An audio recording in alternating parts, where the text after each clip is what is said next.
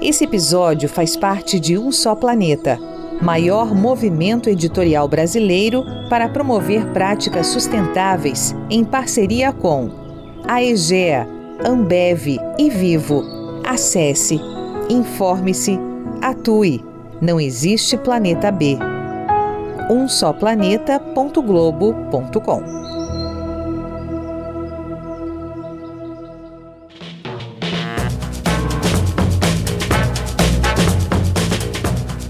sejam bem-vindos ao Entre no Clima, o podcast do projeto Um Só Planeta. Por aqui, nós ouvimos vozes de variadas áreas com um tema em comum, a sustentabilidade. Eu sou o Guilherme Justino, repórter do Um Só Planeta, e no episódio de hoje, o nosso convidado é Henrique Seoto, sócio da McKinsey Company. A empresa de consultoria coordena o conteúdo da Iniciativa Brasileira para o Mercado Voluntário de Carbono, uma aliança inédita voltada a impulsionar esse mercado no Brasil. Empresas e instituições de diversos setores se uniram com o objetivo de posicionar o país na liderança da venda de créditos de carbono.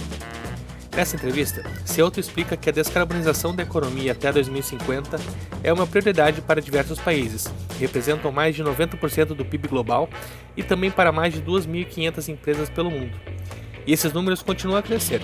Segundo o estudo da McKinsey, o Brasil tem potencial de gerar até 15% da oferta mundial de créditos voluntários, por meio de soluções naturais. O potencial do Brasil é um dos maiores do mundo, em pé de igualdade somente com a Indonésia. Vem com a gente conferir essa conversa. Henrique, primeiramente muito bom estar conseguindo conversar contigo, é um prazer te ter no nosso podcast e a gente vai falar muito sobre, uh, nesses minutos aí que a gente conversar, sobre uma iniciativa bastante bacana que está reunindo bastante várias empresas e instituições aqui no Brasil, uh, com, com a intenção de desenvolver o mercado voluntário de crédito de carbono, né? Eu queria, antes de entender um pouquinho uh, como que a gente chegou nessa questão, saber direitinho o que, que levou tantas empresas de tantos setores diferentes uh, a se unirem em prol desse tema, né? Como que surgiu uh, essa junção aí de tantos atores diferentes nesse sentido? Claro, Guilherme, é um prazer estar aqui com você.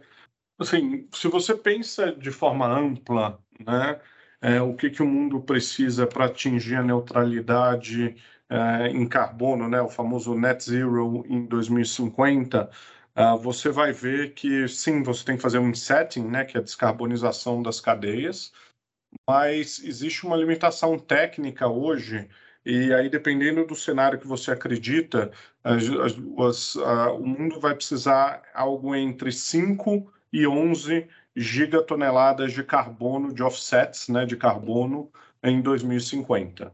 E isso, esse mercado de offsets é justamente o mercado voluntário. Então, essas empresas eh, se juntaram, acho que por dois grandes motivos. Primeiro, porque tem essa necessidade, elas sabem que vão precisar desses offsets, e também vem a importância desses offsets na jornada, né, porque ele ajuda a manter a, o, a quantidade de carbono na atmosfera abaixo do, do limite do, da, do Acordo de Paris, né? E segundo, porque também é uma oportunidade de gerar créditos para essas organizações, né? Uhum. ou seja, as organizações ou entes da sua cadeia. Né? Ah, então, tem, acho que esse, esse, esse motivador duplo. E, e, por último, acho que tem uma, uma dor, talvez, por trás de de entender que isso é um grande potencial, mas por diferentes razões isso não escala na velocidade necessária. Né? Sim. Então, efetivamente, se juntar para fazer uma iniciativa de mercado, onde você cria instrumentos para que o mercado exista e cresça. Né? Uhum. Claro, cada empresa tem seu interesse individual, mas a iniciativa em si ela é pré-competitiva. Né? O objetivo é criar os mecanismos do mercado em si. Legal. E é importante a gente salientar o quanto que o mercado voluntário é algo que parte das empresas, né? Não é uma obrigação, não é algo que elas precisam fazer para funcionar, é o, é o, interesse da empresa em participar. Por isso, claro, o mercado voluntário, mas quer dizer que isso parte de uma iniciativa delas, né? Esse interesse, uh, claro, alinhado às expectativas da empresa, mas é uma ação que a, a, as empresas têm sentido a necessidade de participar e pro, propuseram realmente a partir delas, né, para se juntar nessa nessa aliança aí, digamos, uh, pelo mercado voluntário de carbono. Tem um estudo também, né, da McKinsey que avaliou uh, dentro desse cenário, né, o potencial que o Brasil tem uh, para oferecer créditos voluntários de carbono. Eu queria entender um pouquinho de ti como que surgiu, que, que, qual é a metodologia né, desse estudo e como que a gente chegou nesse número, assim, que o Brasil tem um potencial, a gente vê pelo estudo, imenso de participação uh, aí nos mercado, nesse mercado de crédito de carbono, né, que, claro, ainda é inexplorado, mas a gente pode uh, investir muito nisso ainda. Sim. É, bom, isso na verdade foi uma localização de um estudo global que foi feito. Então, a McKinsey tem um, um hub de Nature Analytics que a gente chama, e eles fizeram um levantamento do potencial do, do que a gente chama de soluções uh, de clima baseado na natureza, né? O Nature Based Solutions, né? Uh, e olhou globalmente todos os biomas uh, e tentando entender qual que é o potencial de captura de carbono ou de abatimento por soluções naturais. Então, isso cobre toda a parte de preservação, a parte de restauração de biomas, co cobre também a captura de carbono em solo por práticas agrícolas ou a redução de emissões, né, o abatimento de emissões também por questões de transformação do lixo, né, ou do, de dejetos em energia. Então você transforma metano em carbono, que é um que o carbono é menos emissor, né, do que o metano, é menos impactante para o aquecimento global que o, que o metano. Uh, então olhou-se isso globalmente, tá? Uh, e ali já ficou muito claro que o Brasil era um dos grandes potenciais desse mercado, com 15% desse potencial global, tá? O que a gente fez foi confirmar esses 15% num nível de granularidade muito maior. Então, a gente sabe para cada município do Brasil qual o potencial que tem e qual que é o custo de ativação desse potencial. O que, que isso significa? O custo de ativação é o custo de realizar o projeto associado ao carbono, né?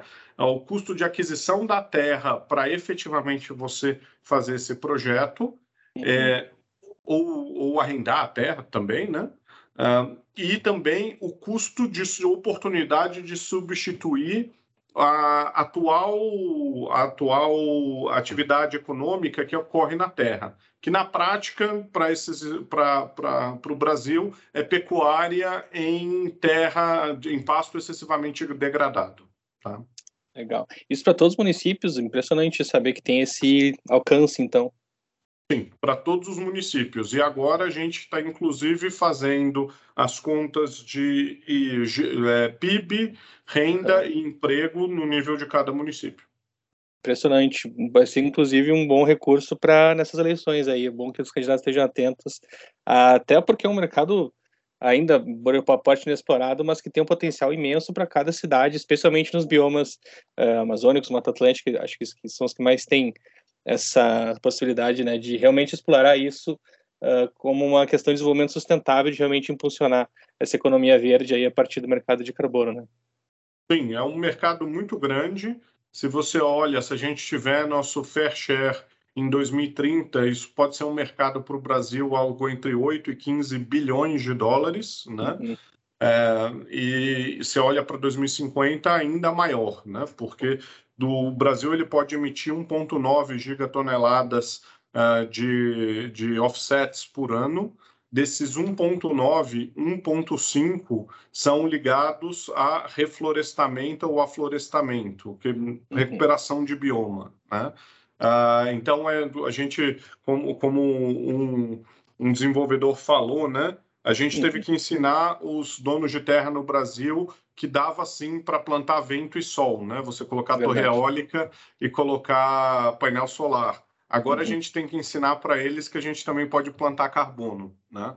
Uh, e pode plantar carbono de uma forma não só de recuperar o bioma natural, mas de criar práticas sustentáveis de exploração dessa floresta que foi, que foi recuperada, né? Seja via cadeia de supercomida, seja via cadeia de, de biodiversidade, tem uma série de oportunidades associadas à exploração sustentável da floresta. Perfeito, muito bem colocado. Então, mostrar para o pequeno produtor, talvez os grandes estejam um pouco mais atentos, mas até o pequeno produtor, o quanto que tem um potencial imenso aí para botar em prática essas iniciativas, né? E, falando um pouquinho desse, talvez, falta de, falta de conhecimento em alguns uh, setores do Brasil, assim, em relação a quanto que pode realmente está contribuindo né, com crédito de carbono. Uh, esse seria um dos maiores desafios, assim, acho que o estudo chegou a apontar algumas barreiras e desafios para a implementação desse mercado. O, a falta de conhecimento está entre eles e também quais seriam algumas outras uh, barreiras aí, desafios identificados para implementação aí em maior escala do mercado de carbono por aqui? A falta de conhecimento, principalmente do ponto de vista do dono da terra, é, é um, um desafio, sim tá? É. Mas não é dos maiores desafios, porque você já tem é, projetos de bastante sucesso no Brasil sendo desenvolvidos, tá? O estudo apontou três grandes barreiras. A primeira, regulatória, é, e que está dividida em três grandes elementos: ou, é, como é que eu pago imposto sobre isso, né? Um mercado que não existe. É, como é que efetivamente isso vai para o balanço de instituições financeiras e organizações não financeiras porque isso impacta o quanto disso você pode ter em seu balanço. Né? Uh, e, por último, uh, a parte regulatória, uh, na verdade, desculpa, legal fundiária, né? onde, dado a forma com que a parte fundiária do Brasil funciona, levanta dúvidas sobre propriedade da terra, que levanta dúvidas sobre permanência do, desses projetos. Né? o que influencia, sim, na, no, em quanto de crédito pode ser emitido, em que condições, etc. O tá. segundo grande tema é um tema de governança. É um mercado que ele sempre foi autorregulado, mas, ao mesmo tempo, uh, para ele crescer na velocidade que ele precisa, né, 15 a 30 vezes até 2030, você precisa de uma coordenação melhor de mercado, seja para localizar metodologia, seja para representar o Brasil nas discussões internacionais, como o capítulo 6, SBTI, etc. Tá? E o último tema é o tema de localização de mecanismos e metodologias seja da metodologia de emissão do crédito em si, né? Por exemplo, a, a, nossos biomas capturam muito mais carbono no solo ou em raiz do que outros biomas, mas na prática hoje você emite só o, o carbono que está acima, acima da terra. Né? Se você uhum. pensar o cerrado, por exemplo, uma, uma, o cerrado é uma floresta ao contrário. Né? Você tem é, 60%, 70% do carbono nas raízes e muito menos acima do solo. Né? Uh, mas também você precisa de outros tipos de mecanismos, por exemplo, um mecanismo de financiamento. Né? É, Para ter um mecanismo de financiamento, você precisa amarrar e, e, tirar o risco da cadeia como um todo. Similar ao que o Brasil fez há 15, 20 anos atrás com energia eólica e solar. Perfeito. Tem uma terceira, eu anotei relatório, governança, as barreiras, né? E qual seria a terceira? É a localização de mecanismos, seja uma Perfeito. metodologia, seja um mecanismo de financiamento, aí uma, né, cobre uma gama ampla de, uhum. de coisas específicas que a gente precisa criar para o Brasil que hoje não existem. Legal. E uh, sei que nessa iniciativa, né, que uniu várias empresas aí do Brasil numa aliança super importante, ela está pretendendo, acho que para breve, um dos primeiros passos né, dela, depois da implementação, é, propor uma, uma, reunir algumas ações práticas uh, possíveis né, para superar essas barreiras, uh, algumas das quais tu mencionou uh, muito bem agora nessa, nessa última resposta. E não sei se a gente já consegue adiantar algumas ações que são necessárias para práticas né, para tornar isso viável e também quando que a gente vai conseguir ter acesso a essa, esse compilado aí que a, que a iniciativa vai promover sobre essas ações para superar as barreiras que a gente acabou de saber um pouco mais? Ah, claro, começar pelo final, tá? É, a gente deve soltar o relatório completo uh, em algum momento em novembro, tá? Uh, e as, sai para uma consulta pública, né? Porque bem ou mal a gente está trabalhando com mecanismos de mercado apesar da gente estar envolvendo desenvolvedores, instituições financeiras, é, grandes compradores, etc., eh, e já estamos fazendo consultas de grupos específicos, a gente também acredita que é necessário fazer uma consulta ampla, tá? Então, em novembro, isso deve ser publicado, tá? É, os tipos de mecanismos, tem alguns que, que eu posso citar, tá? Uhum. Tem um, um, mecanismo de governança que possa uh, coordenar esse mercado e acelerar os desenvolvimentos de metodologia, etc. Tá? Uh, tem um, mecanismos ligados à redução do risco dos, dos produtos de financiamento, tá? É, para aumentar o volume de capital sendo o que pode ser colocado nesses projetos. Um, tem mecanismos de, de para ajudar os desenvolvedores ao que a gente chama é, da transparência da informação do tipo de Tier 3 para certificadores e verificadores internacionais. Então, coisas muito específicas do Brasil, né? É, licença operacional, todos os registros que a gente precisa ter, etc até para quase que criando um repositório onde todos onde os, os, os certificadores e verificadores internacionais possam começar a trabalhar sem ter que entender no detalhe a legislação brasileira, etc. Tem alguns mecanismos para ajudar com baselining também, como a gente tem muita fonte divergente sobre é, uso da terra e mudança do uso da terra, etc. É, tentar criar, criar um mecanismo comum onde, claro, os projetos podem decidir fazer o seu próprio, mas criando algo que facilite ou simplifique o processo de criação de baselining. Um, e além de, de todos os, os contratos de referência para você conseguir é, vender esses créditos no mercado futuro, que isso é uhum. é super importante para usar, ser usado como lastro para os mecanismos de financiamento. São alguns dos exemplos de mecanismos que a gente está desenhando. Perfeito, acho que isso vai ser de um valor inestimável aí para que muitas outras empresas peguem esse exemplo, né, muito, muito incrível da, dessa aliança de empresas e para a gente realmente criar uma adesão ainda maior é o mercado voluntário de carbono, mas já começando aí, além de outras iniciativas que a gente já viu, com essa, esse estudo uh, super importante da McKinsey e essa aliança de empresas aí, que, enfim, deve fazer a diferença. Henrique, eu queria te agradecer muito pela conversa e te deixar disponível aí uh, os últimos minutinhos, se quiser acrescentar algumas uh, perspectivas tuas sobre esse estudo, sobre a iniciativa que a gente está vendo tomar forma aí, e te agradecer bastante pela participação no nosso podcast hoje. Guilherme, um prazer estar aqui. Acho que, como última mensagem, uh, queria dizer que esse é uma das cadeias de grande potencial para o país. Tá?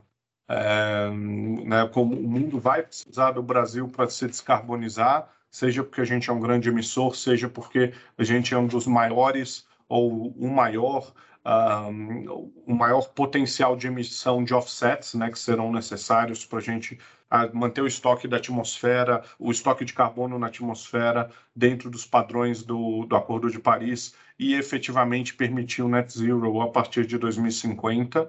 Um, mas, como eu mencionei, essa é uma das cadeias. Né? Tem várias outras que nós temos vantagens estruturais e, e, acho que ainda como país a gente não tem essa visão e essa clareza de quão competitivo a gente é nessa nova economia verde.